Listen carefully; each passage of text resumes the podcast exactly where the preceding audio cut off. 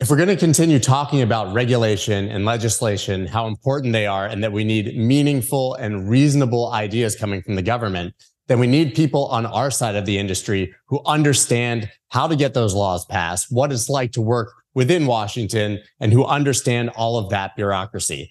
Perhaps the best voice we have is Kathy Kraninger, who now is the vice president of regulatory affairs at Solidus Labs, but she was the former director of the Consumer Financial Protection Bureau for the entire United States of America. She actually, in her job before that, managed a multi hundred billion dollar budget for Homeland Security and other massive agencies. She understands the bureaucracy in Washington, how regulation should move forward, and how to truly protect consumers but allow innovation to flourish. That's dope.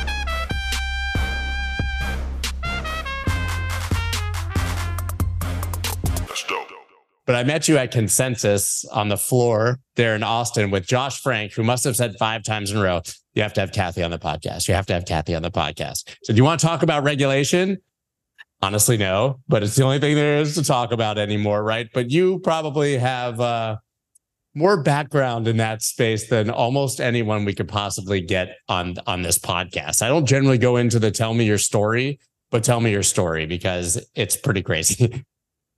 Well, thanks for that, Scott. And uh, it was fantastic to meet you at Consensus and, and great lead up to the chance to just get to have a conversation with you. and I thank uh, Josh for that too, because he is definitely one of the friends that I have met uh, on my crypto journey. But I started uh, actually in a long career working for the US government in a variety of capacities.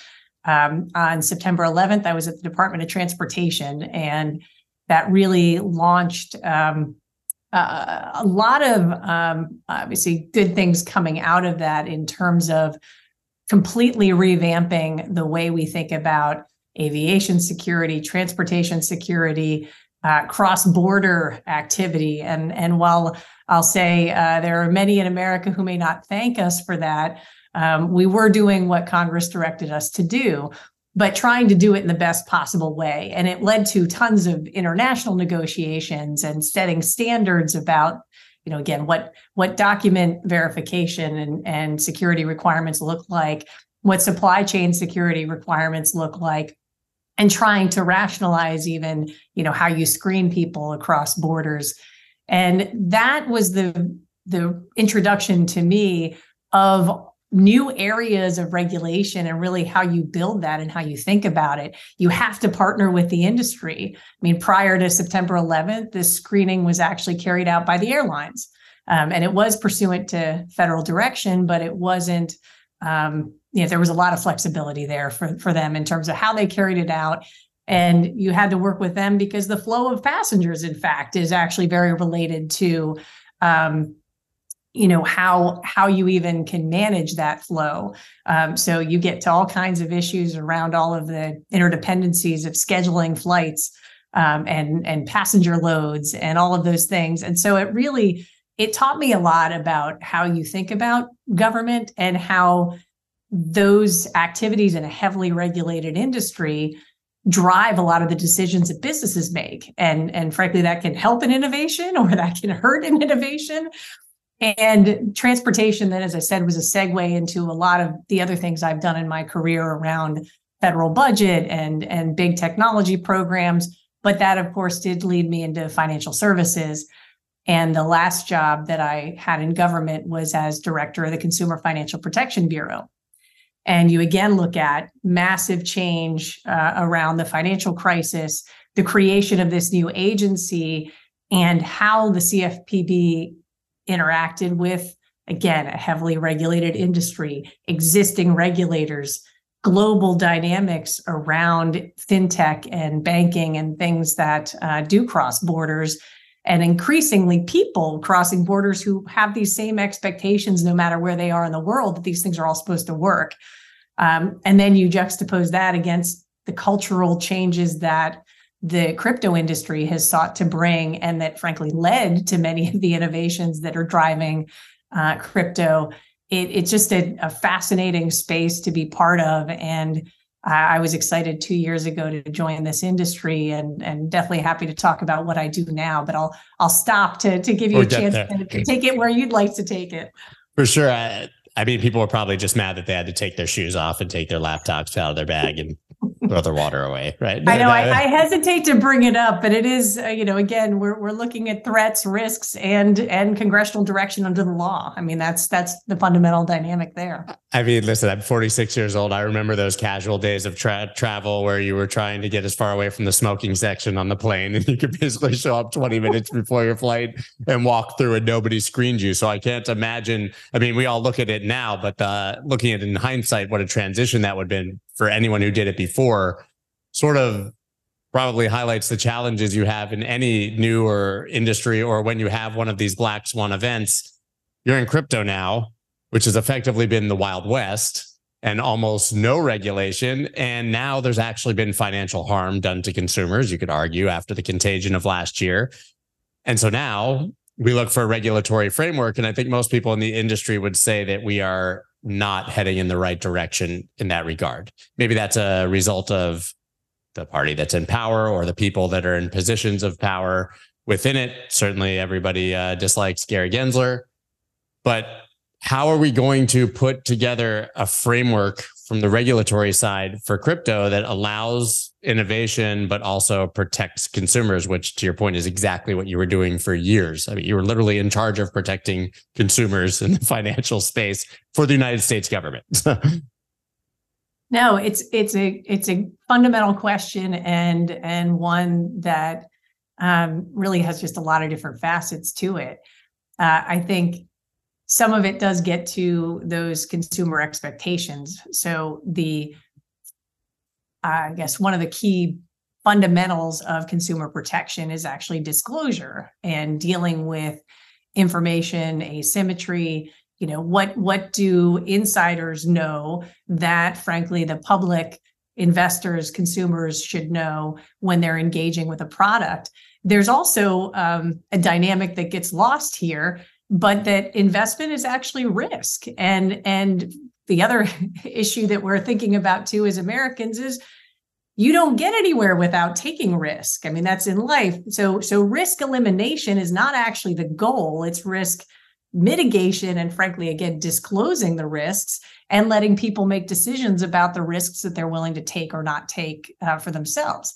I can tell you as i look at my own career joining the the crypto industry albeit at a software provider that is seeking to bring market integrity into the market and that we help uh, monitor these markets for manipulation for fraud um, that's still a risk. It's a startup business uh, it's a challenging environment. There are competitors, so it, you know it's a risky decision to decide to do these things.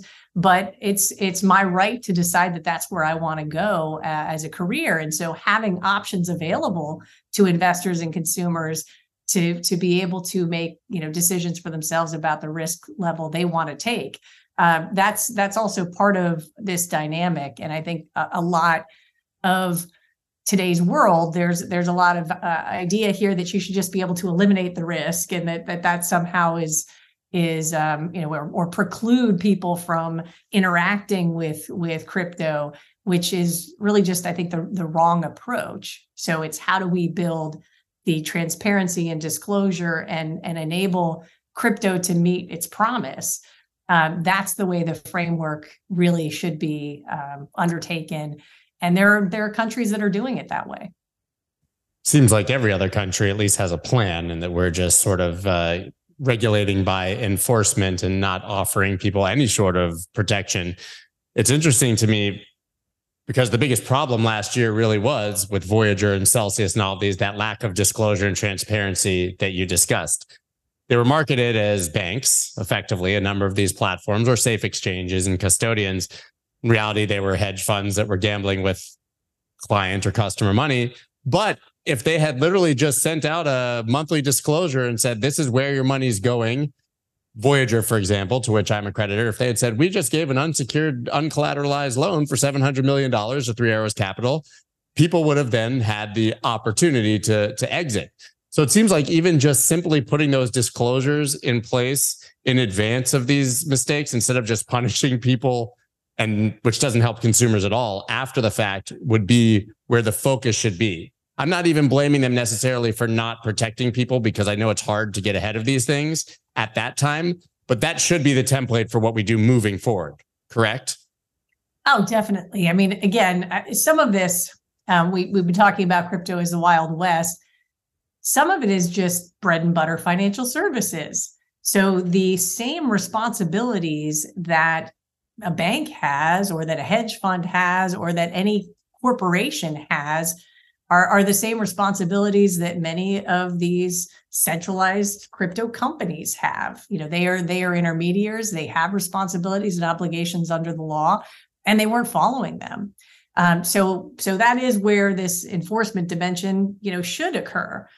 However, we are talking too about um, you know a, a some fundamentally different market structures, and that's where the confusion comes in the drive and need for clarity comes in because there are new ways to enable um, really people to engage with assets and and to to take uh, investment risks and decisions they want to take. And the current structure just doesn't enable all of that. Um, and that's the frustration um, and you know, we'll, we'll, we could probably get into the the Coinbase SEC back and forth, uh, but I think that's a good example of it. And what many of the other countries are doing is saying, yes, if you are dealing in you know securities trading, there are laws about that, and there are requirements under that. You know, no matter what you claim to be doing differently, that you still have to follow those laws and rules. But we are creating something for digital assets that might be utility tokens that perhaps those projects don't even know yet what the ultimate use case is going to be but you still have a baseline of disclosures that you have to follow. You still have requirements and so you aren't just um, if you're again launching one of those businesses you aren't free and clear from that level of um, consumer or investor protection and we have this come in and register, come in and talk to us. It's going to be great. It's a party in here. Right. And you can't register any of this stuff. They won't even define what it is. That's the bigger problem. That it's funny to watch the evolution of the crypto space's sort of interaction with the SEC. Because first it was like, none of this is securities, leave us alone. Then it became just tell us which ones are securities. Now it's like literally just name everything securities so we can move on and just give us any clarity, right? Just say it.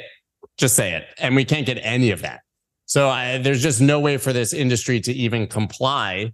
Like you said, I don't think even most people at this point are opposed to the idea of registering and being regulated. They just can't do it. There's no path. Yeah, that's that's exactly the problem. Um, and and um, I think one of the challenges we've had as an industry is we haven't done a great job of capturing the specifics around why that is. Um, and more of that is now being talked about because, again, I think it's out of people's frustrations. And now, do you look at that again, just come and register? Uh, it's not like it's a web form that takes somebody, you know, 20 minutes to fill out. We're talking about hiring a law firm and an army of lawyers and spending millions of dollars and seeking to to come up with ways to address what the requirements are, recognizing you can't do it. You can't do it from here. Um, and one of the arguments is around the segregation of duties.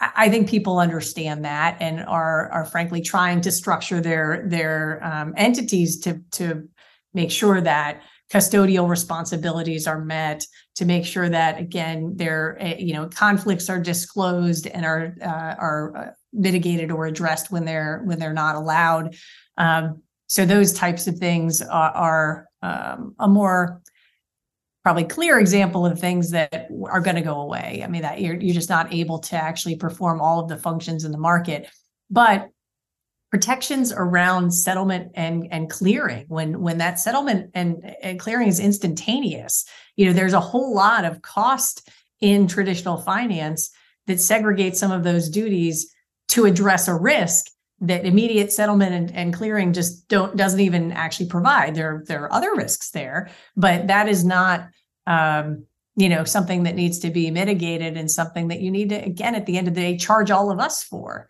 um, when we're looking to engage in it in that instantaneous way. Um, and those are the kinds of things that are more specific and meaty and uh, and need to be addressed. And that's why the you know come in and register is is pretty uh, disingenuous. Yeah, you speak of charging us all for it. I mean, the American taxpayer is effectively paying for all these enforcement actions.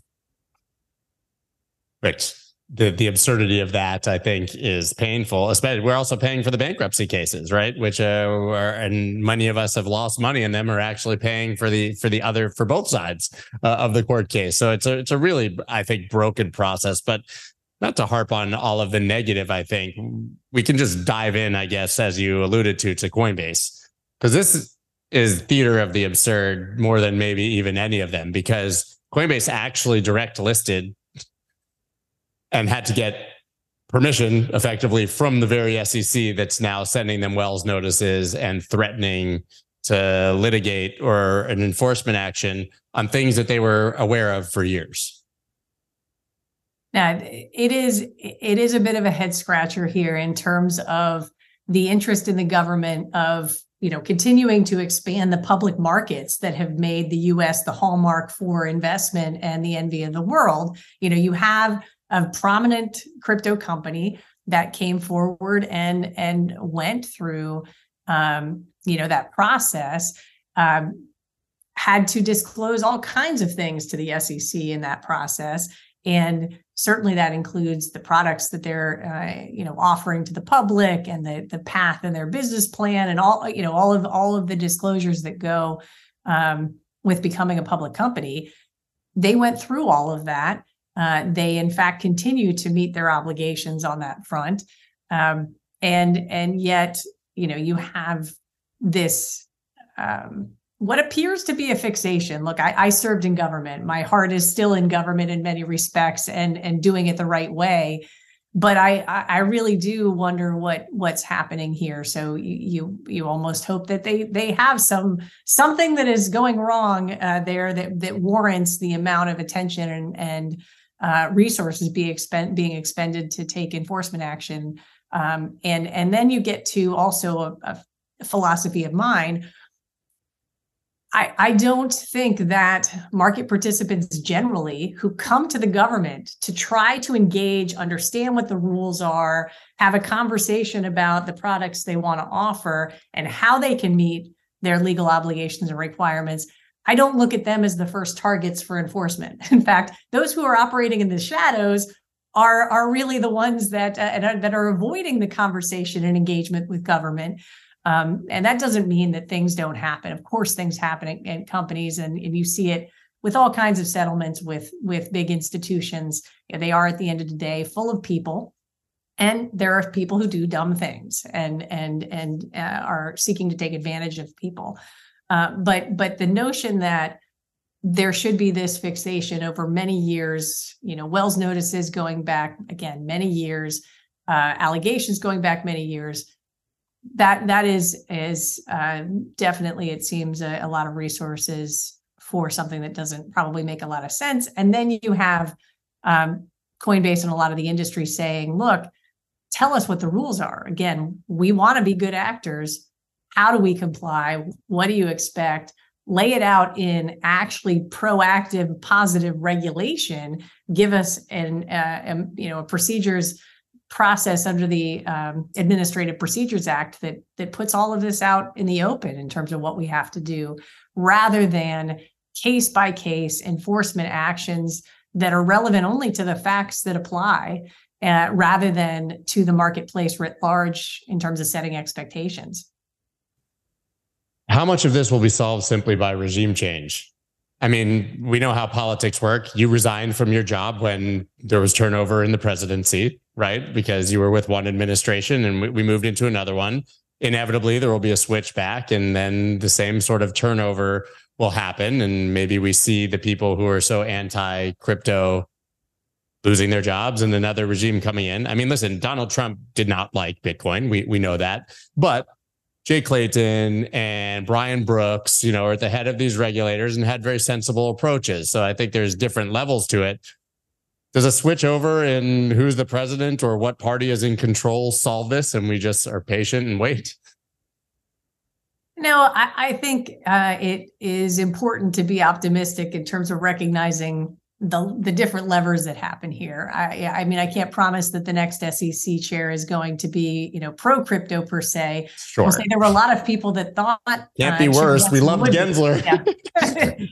it could you know that it could be, but I do think that the the um, it is encouraging again what's happening in other countries that openness to innovation the conversations that are happening there are, are very reasoned uh, frankly and and um, open-minded and we're seeing those in at least some corners in the us and and i might even apply it to age um, although i am i'm older. You already disclosed how old you are. We're peers. Um, the the uh, younger generation coming along on capitol hill you know you see it, it it is bipartisan. And that's the one thing that that i have certainly tried to do and i think the industry has tried to do is is keep it a bipartisan uh, issue and interest in innovation absolutely an interest in protecting consumers the right way and and having disclosures and transparencies but recognizing that the current system doesn't work for everyone and doesn't have to remain the baseline in the way it is. Um, you know we do see a lot of cost in the system and a, and a lot of intermediaries who are making a lot of money off of consumers uh, along the way in ways that that facilitating uh, transactions on blockchain just you know eliminates all of that. Um, so I think there there are new ways to do things, and you've got again uh, largely younger members, but I'll at least say more open minded uh, policymakers across the board interested. And the last breath I'll say on that is what's happening in the states. Yeah. Uh, as much as as so many people thought the BitLicense was overkill of the industry, people are now pretty excited about uh, Adrienne Harris's leadership and um, DFS really saying, hey, you know, there's no reason to drive this stuff offshore. We have a regime, we're committed to it, and we have an open door for the industry to come and talk to us. Well, it's interesting. A year ago, you would have probably had a different take on the political situation in crypto. It seemed like it was far more bipartisan. You had Lummis Gillibrand, obviously, proposing legislation and Joe Biden saying, let's, you know, get on top of this with an executive act. Maybe that was more sinister than it looked at the time. But either way, it feels like FTX, SBF, because he was sitting down with these politicians and regulators, they got egg on their face, they're embarrassed. It seems like to me, that's what utterly changed the tone. And now it's become partisan, which to me is extremely sad for all the reasons that you sort of laid out. I mean, a free financial system that empowers poor people who don't have access to legacy financial services should be a progressive talking point, not something that they're raising an anti crypto army over. Well, I, I will say that I, the progressive side of this is a little bit of a of a head scratcher for me too. Well, you've gotten Elizabeth Warren before, just like our industry, right? So, yes, yes, I I am not sure how that got um, so nasty, but it was it was nasty before FTX, I, and I will say it is true too that um, I, frankly, all of us uh, feel, um, you know, how how could we have missed that amount of fraud? But again, remind ourselves that this does happen in traditional finance. There are bad people all over the place, and it's all about good people actually stepping up and and doing something about it and calling it out. Uh, where you see these things happening inside companies um, and so it was a it was a massive fraud on many scale uh, on a major scale and there are a lot of investors who were who were hurt along the way it did have a tremendous impact on the policy discussion in Washington. I, I, that I, I categorically agree. But I have heard so many people keep saying this has taken a partisan turn. I, I mean, maybe I've been in Washington too long and seen too many things that I truly thought were partisan. I don't think crypto is actually partisan yet. I mean, Love you that. see it in the in the hearings um, more recently too. There are Democrats down the dais who are interested 100%. in understanding it better. Um, are are actually pro um, digital asset innovation, and and want to see the right consumer uh, protections put in place, and want to see the right system enabling this going forward. And I think recognize what what many of us have been saying all along. Again, you push it offshore, you're not actually protecting Americans because people want to access these products and, and they will. and, and they, they will. will and they are. And so they're doing it without the protection of a US uh, generated regime. And that's that's the fallacy. It's the the truth of the internet is you actually cannot stop people from accessing it. The goal is to give them a safe environment in which to actually engage with it and so that that's recognized and you know lummis gillibrand are going to reintroduce we have um, um, still interest from from um, ranking member waters uh, now and former chair waters so there are um, yeah, there are there is engagement there. Uh, but politics underlies, of course, everything in Washington, yeah. um, and more and more in society than I think it should. But there are still people who are trying to do the right thing here, and continued education uh, only helps that. Yeah, I think being more clear, I think the optics are partisan because the loud voices on each side are one or the other, but that's never probably the reality when you actually dig in. And and there were, as you said, plenty of pro crypto Democrats I just think their voices are a lot quieter. It, that's that's very yeah, true. Six, six months later, yeah, I, you know, there was this brief time I think where there was reputational risk not to have a position on this, and now it's flipped back to there might be reputational risk to have a position and come out in favor. So they largely probably just remain quiet and hope their constituents aren't too passionate about it. But I want to talk about what you're doing now because we sort of alluded to the fact that there are a lot of bad actors in this space and there is a lot of fraud. And the more that's amplified, obviously gives them sort of more ammo for the crackdown. But you're trying to track and stop that to, to some degree. Can you talk about exactly what you're doing and how that works? Definitely. Um, and that's, you know, why I was so excited to join Solidus Labs. So we are a risk monitoring company. We serve all kinds of market participants from the centralized exchanges broker dealers, market makers, DEXs, uh, and regulators as clients. And so it's really um, taking uh, taking our expertise in trading behavior. Fundamentally, that's what it is. Looking at the activity and saying, you know, what what is happening here. Um, we have a capability um, that we acquired a, a I guess now it's actually get, getting close to two years ago, but but in tokensniffer.com that uh, many in the crypto world know because they utilize it as a retail service. It's actually free if you're looking to um, buy this new token you just heard about um, that's available in DeFi and and you want to see whether or not it's a scam you know is it a rug pull um, you can actually enter the the address into Token Sniffer and get a report back about that. So we make those hard rug pulls um, or those code level scams just available um, to investors writ large. We also have that on a larger scale and have uh, developed uh, quite a bit of feeds of that into our core product called Halo. Um, and it really is about providing that risk monitoring platform to see um, what's happening in that trading environment and identify manipulation, um, uh, whether it's of, of different assets or again, front running, um, spoofing, things that happen in traditional finance, but are detected. They're so easy in DeFi. My gosh. I, yeah. I, I honestly, I didn't mean to interrupt, but I honestly didn't realize how bad it was until I just, because I wanted to be able to speak on it. I have zero passion or support for it, but I wanted to just touch this meme coin craze go in, buy a couple of these launches, and everything is being front run by these MEV bots. That's what's trading these things. It's completely wash trading for small profits by bots that are front running your orders. I mean, it's a completely broken market. And so it's no mystery that this does need some sort of regulation or some sort of structure. I mean, did you ever think you, I mean, you, before you were uh, doing consumer protection, I mean, you were effectively managing like a quarter trillion dollar budget for Homeland Security and the biggest agencies in the United States. And now we're talking about rug pulls of frog memes.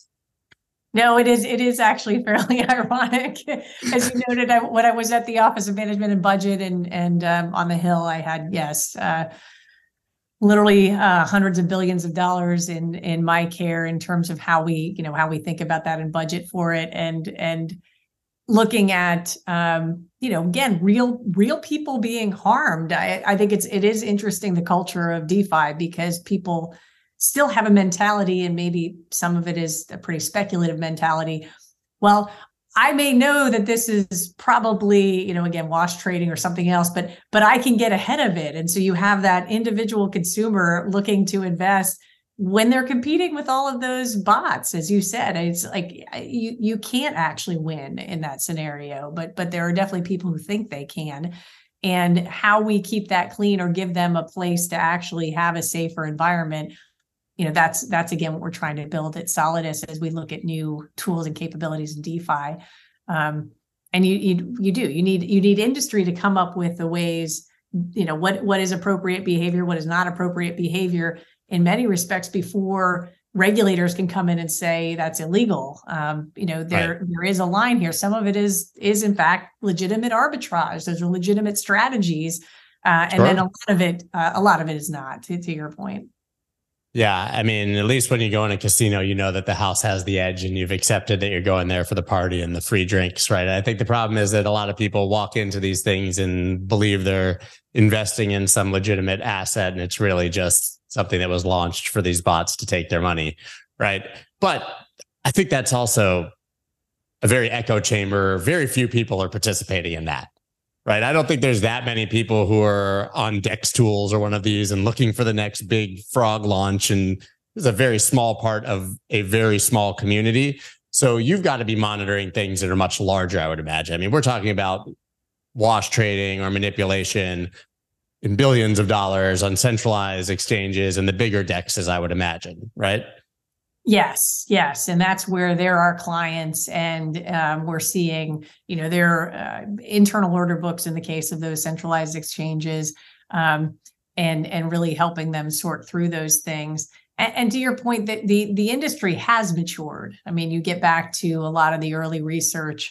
There was a lot of wash trading when a new, um, you know, CeFi exchange would launch I, they were doing that to again hype hype up uh, their uh, volume and and get attention and, and interest in their um, you know in their services, which is completely inappropriate and and problematic for a lot of reasons. And so that has sorted itself out, and you don't see that happening the same right. way. Um, and that's some of the new products in uh, in DeFi too. Again, they're they're engaging in that activity and that's what needs to start kind of pushing out. But then you do see again more sophisticated um, types of, of scams and manipulation. We actually have um, a, a report we're going to put out in about a month on market manipulation and crypto writ large. And so uh, I'll admit I've, I've gotten some previews and pieces, but I'm very excited to see it. It's it's the number one question I get asked by regulators too. Like, what are you guys seeing, and what how how can we think about this? And so what are you seeing? And then and then an answer to that in terms of how we think about it is where we need to go. But again calling out this behavior pointing it out to people that's an important part of what good actors in the space need to do. This exists in regulated markets as well. I mean it's not like penny stocks and pink sheets don't exist and it's not very much the same thing. But uh, I think that the consumers in this regard do need some sort of protection because a lot of them just have no idea what's happening. And and so it's interesting you said the wash trading is largely gone because that was a massive narrative even until the last year or 6 months I think. Do you think that's because centralized exchanges at least the bigger names view themselves now as under a much larger microscope and basically it's just not worth it. Like they, they can't get away with it. Because interestingly, we knew that they have a lot of external market makers, which are exist in legacy markets as well. But now we're seeing those market makers exit the United States. Jane Street and Jump. I mean, what does that mean for these order books and for the liquidity on these centralized exchanges that are not wash trading and no longer have market makers willing to to really help consumers in that regard? Make sure that you're filled.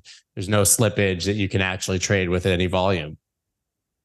Uh, that is that is definitely a challenge as we look at what the U.S. market really looks like. And again, we're not we're not stopping U.S. consumers from accessing um, these markets. We're just stopping them from having U.S. protections around them. So that is what you're seeing happen. And and I'll say the um, eh, the exchanges that have left the U.S. and and many are leaving Canada too for similar reasons say they're going to Europe. I mean, and and we'll see if that is really where where the market turns. And one of the reasons is clear regulation. Uh, passed, yeah, they passed the markets in crypto assets um, legislation. Uh, the the rules are are coming out and being uh, developed further and finalized.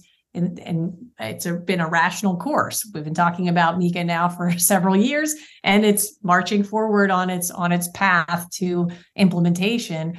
And it gets you to again not rules that everyone loves, but rules that everyone can understand and can follow. I was and just so- going to say, I mean, MiCA is not great.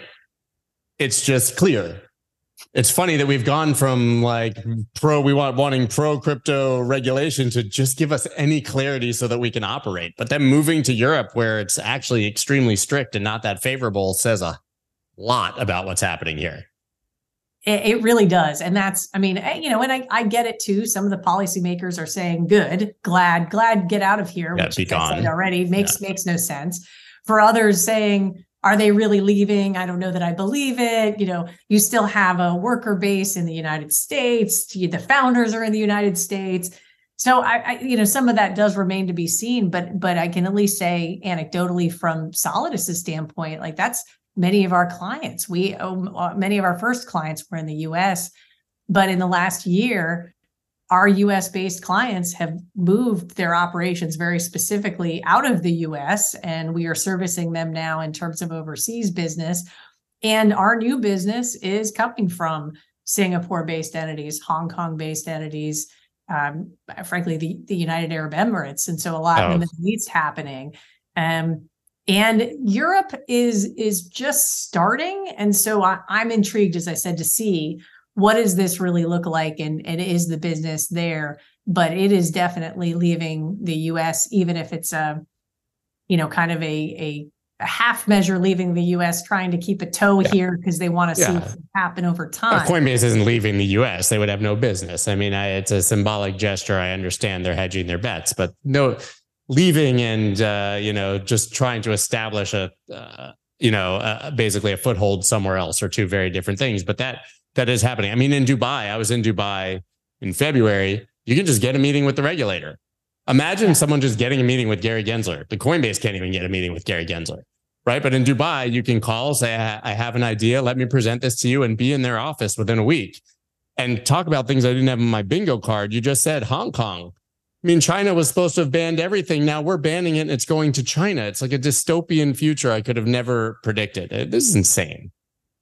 No, it is it is very sad. And again, the way I grew up in government and the way that I I believe government should operate is that yes, you have an open door. You have a responsibility to actually meet with the the entities you regulate, meet with the industry as they want to come forward and talk to you. I think where where some of the challenge comes in is you do have a history at some agencies of saying, of course, come and meet with us, and the staff will meet with you, but it's not a conversation. And to your point, in Dubai, in Abu Dhabi, in in Singapore, uh, even in actually with with the politics in the UK right now. I mean, it is a a very open door to have conversations with policymakers.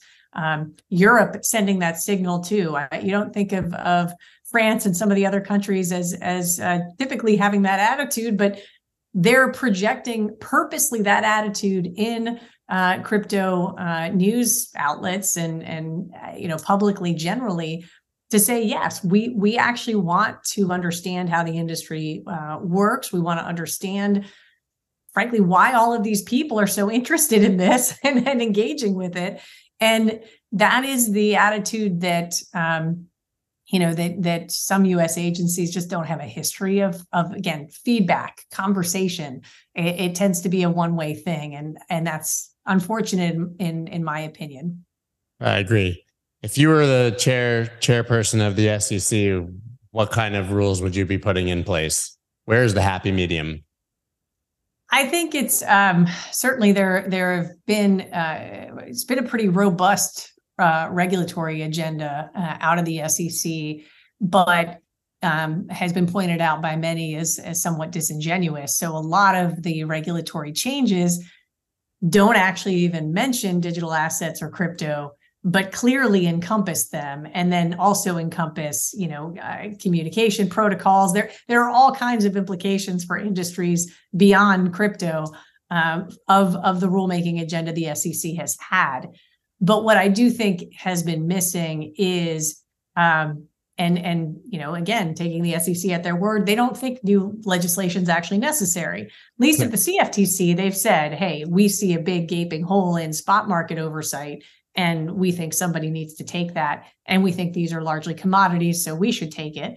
Um, that's not the position the sec has taken. So if you assert that the sec has all the authority they want uh, they could want then it is positive rulemaking agendas. The, the first thing that that i would actually purport to do and it's not you know uh, unique to me as an idea is actually helping set that baseline similar to what what MiCA does in saying sure, if you're a security, this is what you do. Call it a security, man. No, yeah. Yeah, Gary, you don't know what it. you are. Yeah. Yeah. They say if you don't know what you are, and you're offering digital assets, you still have a regime. So it is setting that baseline.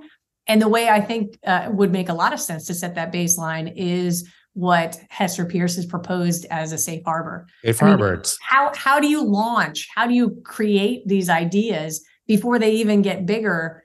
Um, you got to test them out. And the notion that you're going to come in and register as as an ats or or go through the millions and millions of dollars of lawyer fees just to see if you can get an idea off the ground i mean in many respects that's that's un-american.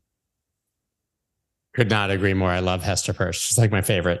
And the safe harbor is the most sensible proposal i've ever heard i think from any regulator ever anywhere. You got three years prove it you can innovate, you can try, but prove that you're decentralized sufficiently by the time that three years is up, or you're going to be coming in to register security. Seems really, really yeah. obvious. Obvious. Also, like security used to not be a four letter word. It just is for the crypto industry. I think a lot of people would want to be a security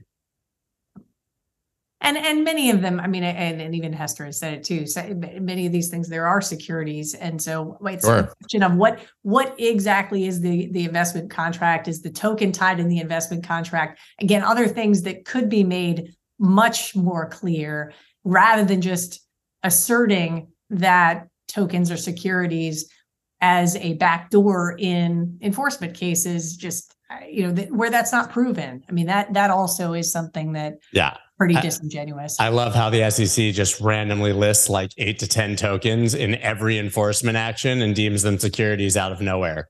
Like, ah, we're going after Bittrex, and here's seven names we pulled out of a hat that we'd like you to know are securities, but have never contacted them to let them know. It's just, it's just so disingenuous the way that they're approaching it. It's just disgusting. It's, it's sad. I, I, a lot more clarity would be had if if we could get some some parameters around that and and again, you get back to the the issuers are not being approached about it. You're talking about tokens too that have been issued a, a long time. Um, so you're now talking about you know tokens that are listed in many locations where the exchanges say we did due diligence. We don't intend to be trading in securities. So uh, help us understand you know wh- why this is, um, and and that's that that needs to be addressed definitely. And unfortunately, I think Congress might be the only one who can address it. Or to your point, again, there there could be an SEC uh, leadership transition that that uh, you know addresses more of this too as the markets become more mature.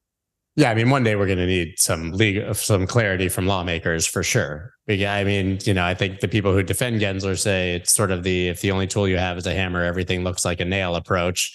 And if they don't have any more clarity, they're just going to keep keep on hammering. But I want to go back to Solidus because it seems like you're solving quite a few problems. The grand vision over the next few years. I mean, how much of this fraud or manipulation or bad acting can be solved by companies like yours? I mean, can we effectively clean up this industry to the point where we're not so much under the microscope of these regulators and legislators who dislike us? I certainly think so. I think again, part of that is ensuring that you have the right incentives and and that players, you know, want to create that ecosystem too. So um, and and you have that again across the globe. There are um, the exchanges, the broker dealers, the market makers who want to actually operate in a regulated space and and we have we have dark markets uh, in in you know uh, the real world so to speak there there are many of those types of things but but what the regulated markets have are are clear bounds and parameters and and consumers and investors know where they're operating.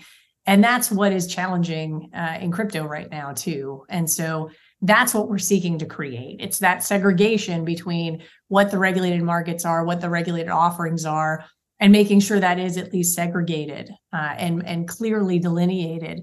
And so I think that's that's what we can help uh, provide, and even you know what we're thinking about in terms of um, DeFi is making it clear that you've got regulated pools Yeah.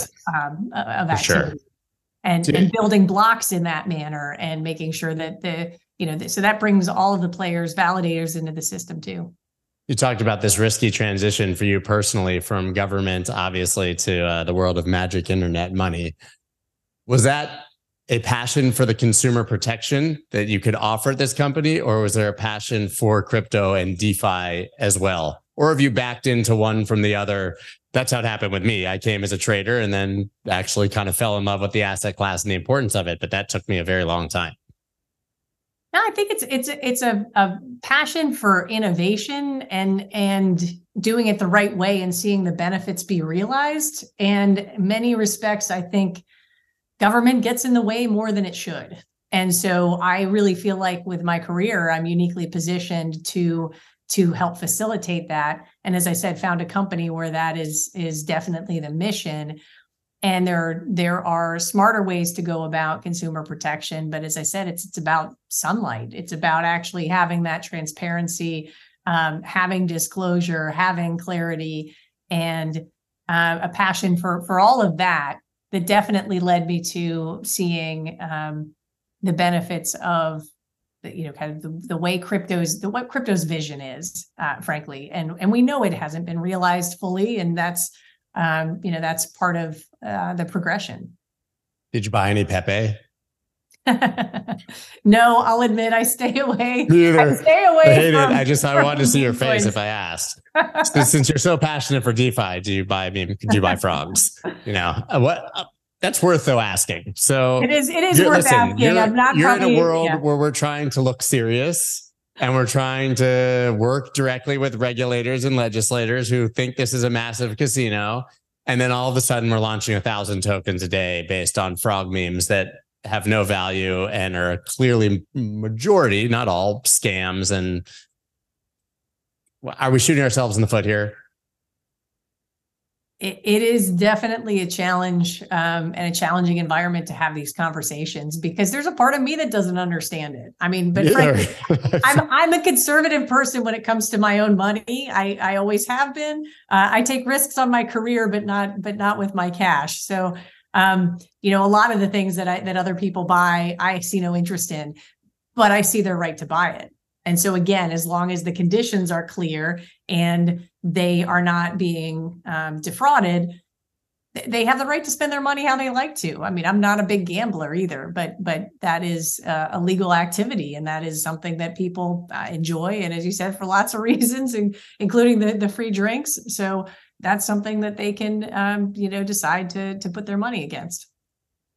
Perfect. Well, is your belief that we will get a clear framework here, or do you think we're just going to kind of exist in the gray? I mean, I, I would like to say that it's hard to predict the future. So, you know, two years, four years, 10 years, I think we get there. But I just can't believe still, I hate to just harp on the same points that we're seeing it everywhere else and it's just not happening here. And we're supposed to lead in these areas. I think the the hope comes uh, from the state level certainly, and continued uh, activity and interest there. The hope comes from younger people again who have the interest in activity and engagement still with these products and services.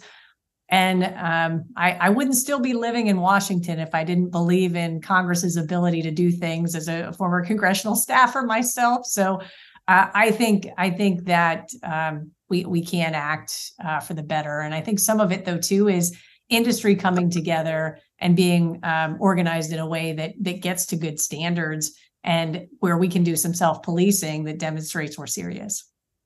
Love it. Well, where can everybody follow you, keep up with you after this conversation, and obviously check out what Solidus Labs is doing? Uh, absolutely. So definitely, uh, I'll, I'll admit I'm more old school. So I'm definitely active on on LinkedIn more than Twitter. The company though is on LinkedIn and Twitter, and and uh, Ken uh, Arad is on Instagram. So we've got uh, got lots of even our, our DeFi team being on. Um, uh, you know all the other channels that are out there too. So great to uh, have this conversation with you, Scott. Thanks for having Thank me you. on. I do have one more question. Would you ever go back to government? there aren't that many jobs left uh, that I find interesting. So at this point, uh, we'll we'll see. It remains to be seen. We need you on our side, anyways. so we don't have that many people that understand the bureaucracy. I think and what's happening there, uh, fighting for us. So please stay on our team. Thank you so much, Scott. Thanks, Kathy. Yeah.